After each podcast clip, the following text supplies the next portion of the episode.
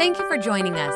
Remember, you can watch our services live and view our archive at stevenscreekchurch.com, the Stevens Creek app, or on our Roku channel. And if our ministries have touched your life, we'd love to hear about it.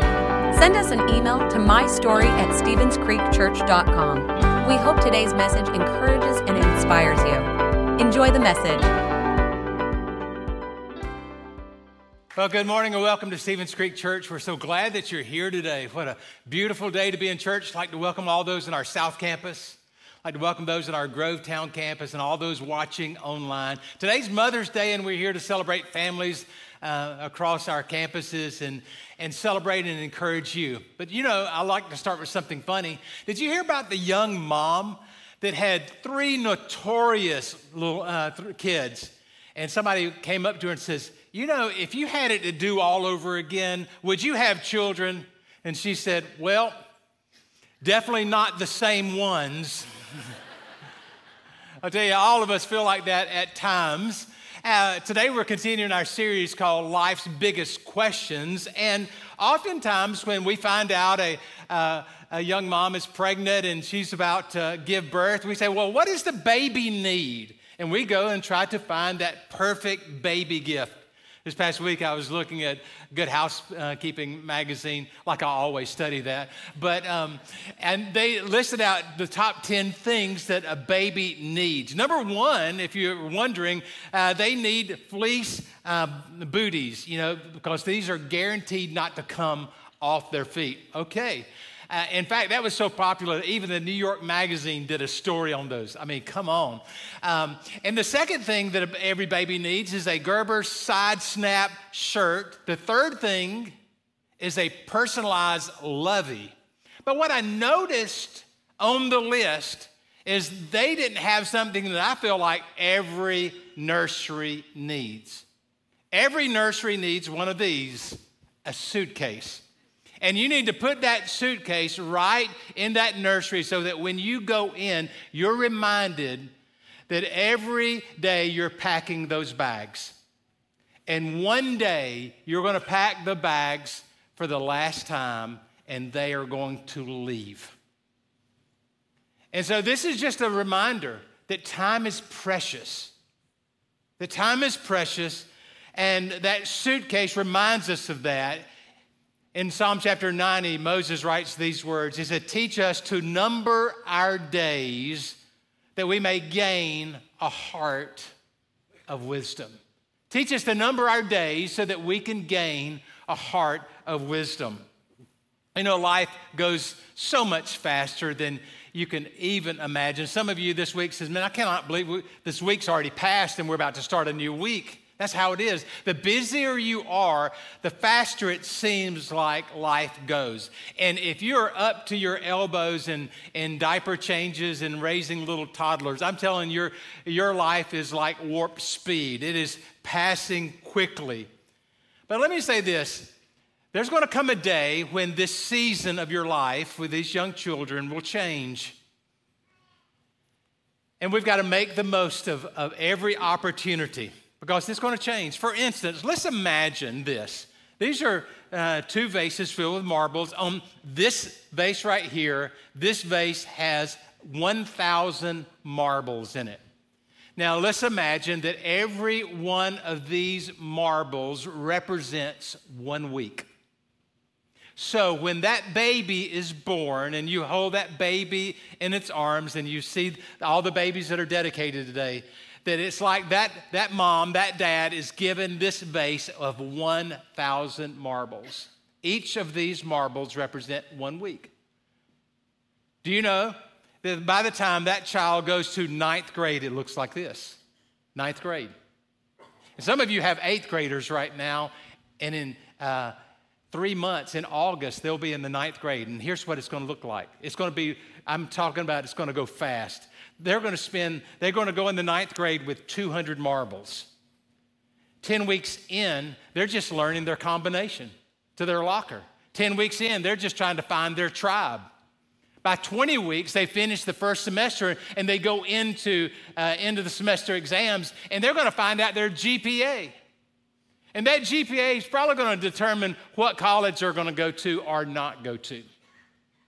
So we think about that. They go on through, and at 50 weeks, you're going to take that child to the DMV, and they're going to get their learner's permit. At 75 weeks, they're going to get their first job, and it's not going to save you one dime. In fact, it's probably going to cost you money, but you're just glad they're working. You know, at 100 weeks, they're going to start their junior year. Some of them will start to have facial hair, and you'll say, who in the world are you? This is when they start dating in a car alone, and you figure out how strong your prayer life really is. At 130 weeks, they're going to take this SAT, and then they're probably going to take it again, and maybe even a third time or a fourth time. But then it comes to the point where they put on that cap and gown. And we're going to be honoring graduates in 2 weeks. So if you haven't signed your graduate up for that service, please do so. But you're going to see them put on that cap and gown, and they're going to walk across that stage, and you're going to lose all your marbles. Today's Mother's Day, and moms matter. And we're here just to encourage you and to inspire you to be the best mom, to be the best parent ever. This is the big idea for today's talk. The big idea is this. As a parent, God has uniquely positioned you to be the most influential person in your child's life. As a parent, God has uniquely positioned you to be the most influential person in your child's life. If you're a dad, if you're a mom, if you're a grandmother, if you're a granddad, a great-grandma, a great-granddad, you had this unique opportunity to be an influence on these children. So what does a kid need most?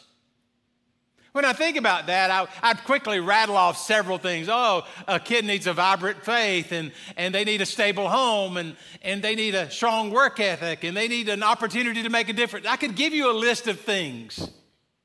But the question I ask, what does the child or the kid need most? What do they need most? Well, honestly, what they need most is for you to love them.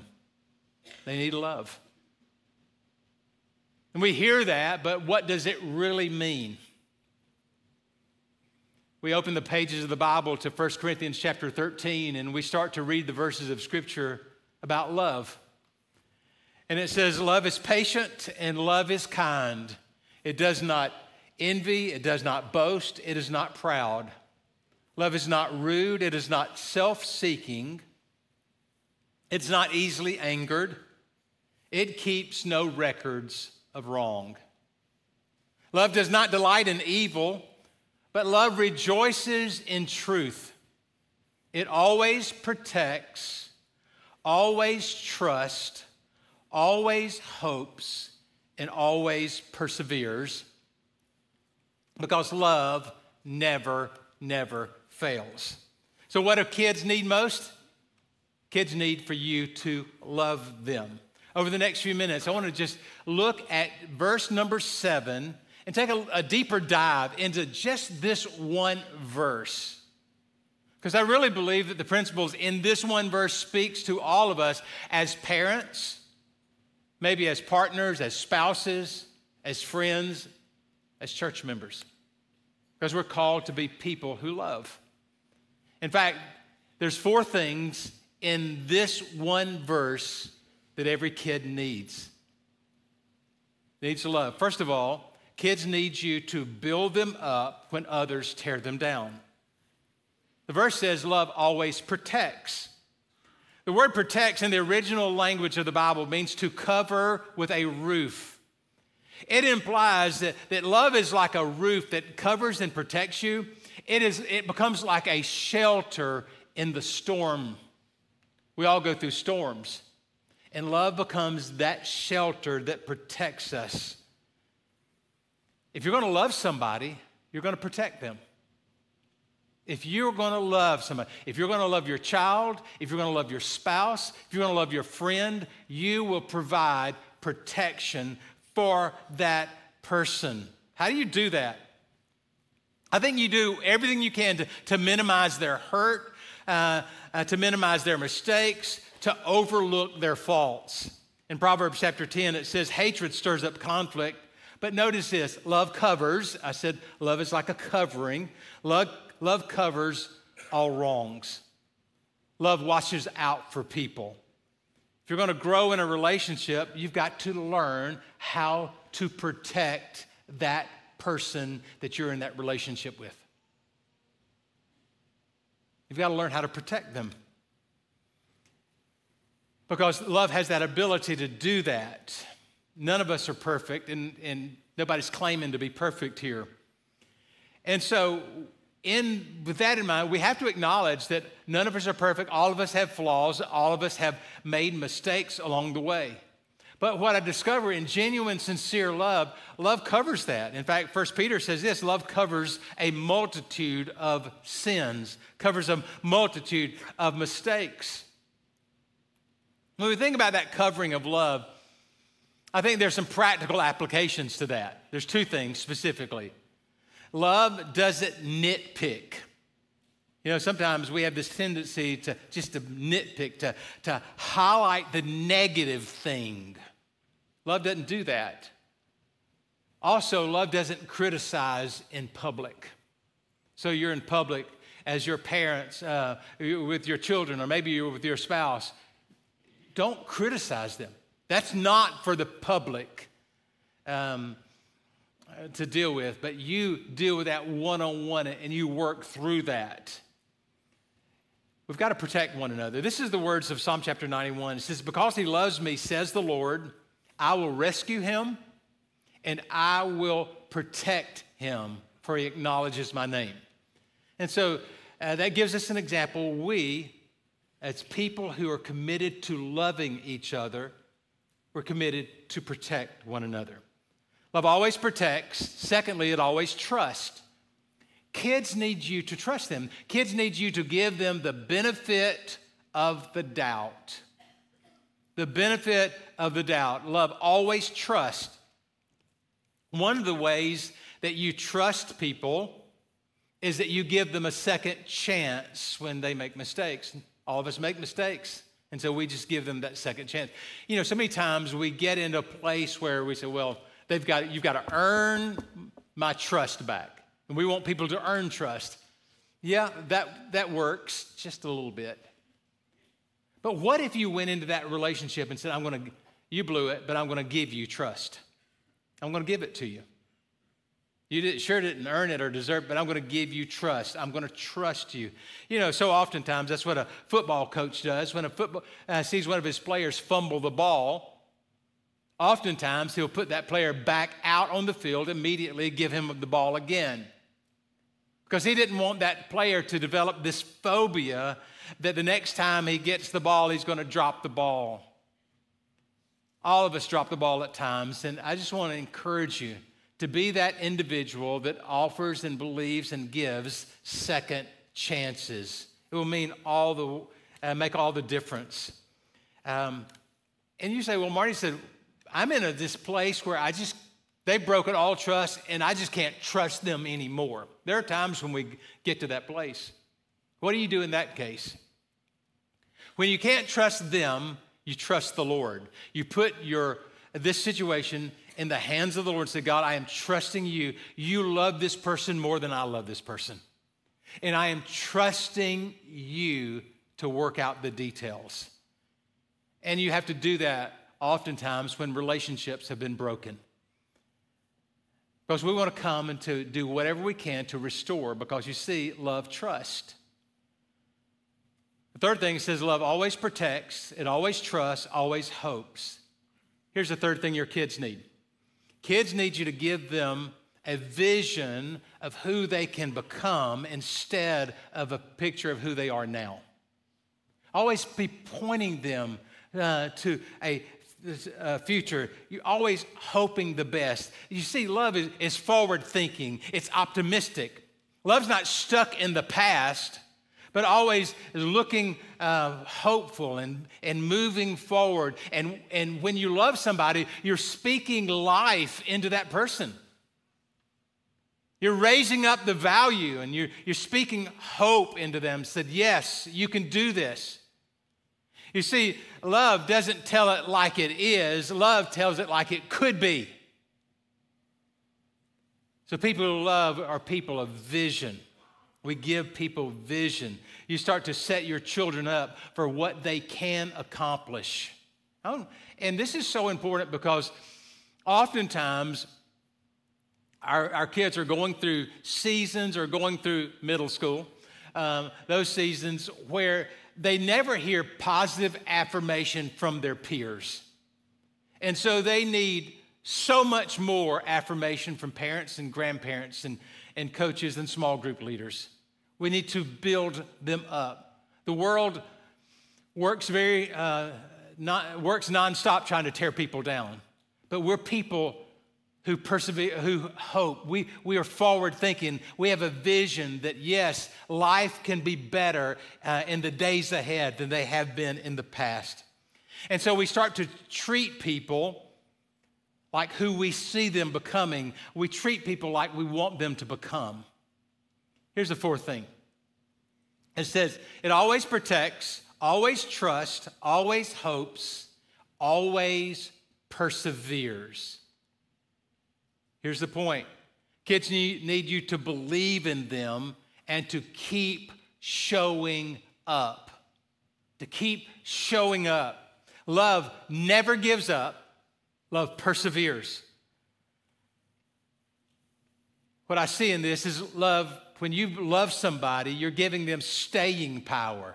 Gives them the ability to keep on pressing on and keep on keeping on. That you're not going to give up on them. That when you love them, you're saying, I am refusing to quit. I am making a commitment to you. You see, love continues showing up. And you show love to that person, whether you're a parent or grandparent or maybe you're a friend or a small group leader. You show love by showing up. Your physical presence here means something to them. You show up. You show up for special occasions. You show up for school functions. You show up for weddings, and you show up for funerals. That's what love does. Love shows up. I'll never forget this time last year, my mother passed, and we were in this auditorium, and people were coming in, and I looked, and I saw a cousin of mine that I hadn't seen in a long time, a really long time. He's a little bit younger than I am, and I said, Jimmy, I cannot believe you're here, that you came all the way. He looked at me and he said, Marty, that's what families do. Families show up. And I'm telling you, it spoke to me that he showed up.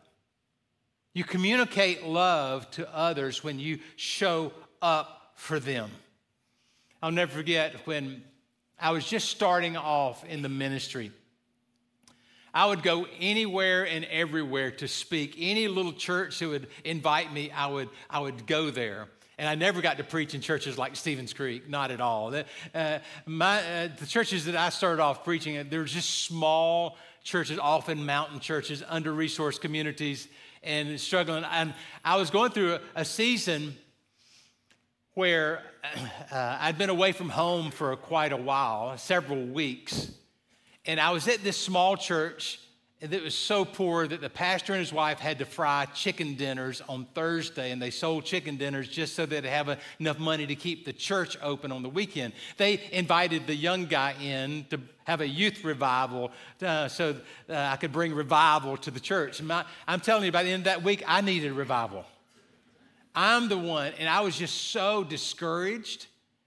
Because I was carrying the weight of just how they're living, and I was lonely, and I was feeling the financial pressure because I knew I was getting married in a few months, and so by the time Sunday morning rolled around, I am really down, and I've got to preach. And during this service, I looked up, and I see my mom and my dad walk through the doors of that mountain church. They had driven 3 hours to be there. And just their physical presence there encouraged me. They showed up. They demonstrated their love by just showing up. We often underestimate that power. We're always looking for the right words. Sometimes you don't need any words. Just show up. Just your presence. I call it the ministry of presence. Just being there for that special day, being there for that holiday, that birthday, that ball game. That shows that person that you simply care about them. God showed up for you. Did you know that? God showed up for you by sending Jesus to this earth. In fact, that's the message of John chapter 3 and verse 16. Some of you have memorized this through the years. For God so loved the world that he showed up, he gave his one and only Son, that is Jesus, that whoever believes in him shall not perish, but have everlasting life. We look at that verse, we quote that verse, but let's for a moment pause. And let's take out the word world. For God so loved the, and then have a blank right there. And in that blank, I want you in your mind to write down your name. Yes, your name. For God so loved, blank, write your name. For God so loved you that he gave. For God so loved you. God loves you, and God has a plan for your life. God showed up for you, and he'll continue to do that. Today's Mother's Day, and we're celebrating. It's a big family day, and today many of you will go out and eat at restaurants, and you'll wait in long lines to do that. Some of you will have backyard barbecues and so forth. It's a family day. You're going to post pictures on Facebook, and you're going to scroll the posts on Facebook tonight and Instagram, and you're going to see a picture after picture of moms and their children. It's a day of celebration, but let me say this. It's not a day of celebration for everybody. There are some folks that have gone through a loss or a breakup, or an illness, or a depression, or people that don't have any children. They would love to have kids, but they don't have kids. Or there are some people that are longing for a relationship, and they don't have that relationship. Or they're just sad they can't even put their finger on it. They're just sad today. And this becomes one of the most difficult times of the year. In fact, you may be home right now watching this service because you just couldn't bear the thought of walking into Stevens Creek Church today because it was just bring up too many memories that you just didn't want to go there. I appreciate you having the courage to tune in today. It's a tough day. I'll never forget the spring of 1986. We were coming up on Mother's Day. It was 5 months after our first son died of a heart attack. And so I'm feeling this for Patty. Coming up on Mother's Day when she wants to be dedicating her baby on Mother's Day, and our baby was not there. And I was feeling this, and we were broke. You know, we were in over our head with student loan debt and medical bills and all of that. But I wanted Patty to have a new dress. I just wanted her to have a new dress. I didn't tell anybody about it. I didn't tell her about it. I didn't tell anybody. I told the Lord about it. I just started praying, God, would you give my wife a new dress for Mother's Day? I think it was the Wednesday before Mother's Day. There was a box that was dropped off at our house. We lived in Montclair. The box didn't have any name on it, and did not have a card or anything else, but she opened that box, and there was a red dress in that box, and it was her size. It came from the old store. Some of you have been around Augusta a while. You'll know this. You'll remember J.B. White's. It came from J.B. White's. You know, it was more than a dress to me. It was more than a dress. It was an answer prayer. That in one of the lowest points of our lives, that God in his kindness answered a prayer. And maybe you're here today, and the reason that God has ordered your footsteps to be in this auditorium, in our South Campus, in our Grovetown Campus, watching on a device somewhere, the reason is for this moment, for this reminder that we serve a God that answers prayer. That's what you need to hear today. That God answers prayer. And that you need to be reminded that God loves you. And he really does have a plan for your life. Over the next few minutes, I want to pray for you. And I just want to pray that God touches you right where you are. Maybe you're at a place of great celebration, or maybe you're not. But in this moment, that you sense his presence, where the Holy Spirit comes and rests upon you. That when you leave this experience, that you'll leave with that confidence, and you'll leave with his love, that you'll leave with the confidence knowing that I can get through this because I am not going through this alone, but God is with me. So what is it that you need? What is it that you need the Lord to do? How about those of you in Grovetown? What is it that you need for God to do? How about those in South Campus? What is it that you need the Lord to do? I want you to think about that as we bow our heads, and I'm going to just pray a blessing over you, and I'm going to ask God to answer your prayers. Let's pray together. Father, I'm so thankful that we're in church today and we can sense your presence. And Lord, families have gathered from all over this region to mark this cultural holiday, but also to open up the Bible and to hear a message from 1 Corinthians 13. I pray, God, that you would allow your love to cover people in our church, that, God, you'd give us hope and you'd give us perseverance and that you would help us to trust and that you would protect us.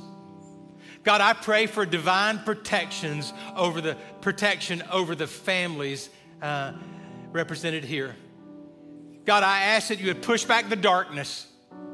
God, I ask that you would build literal hedges of protection around families.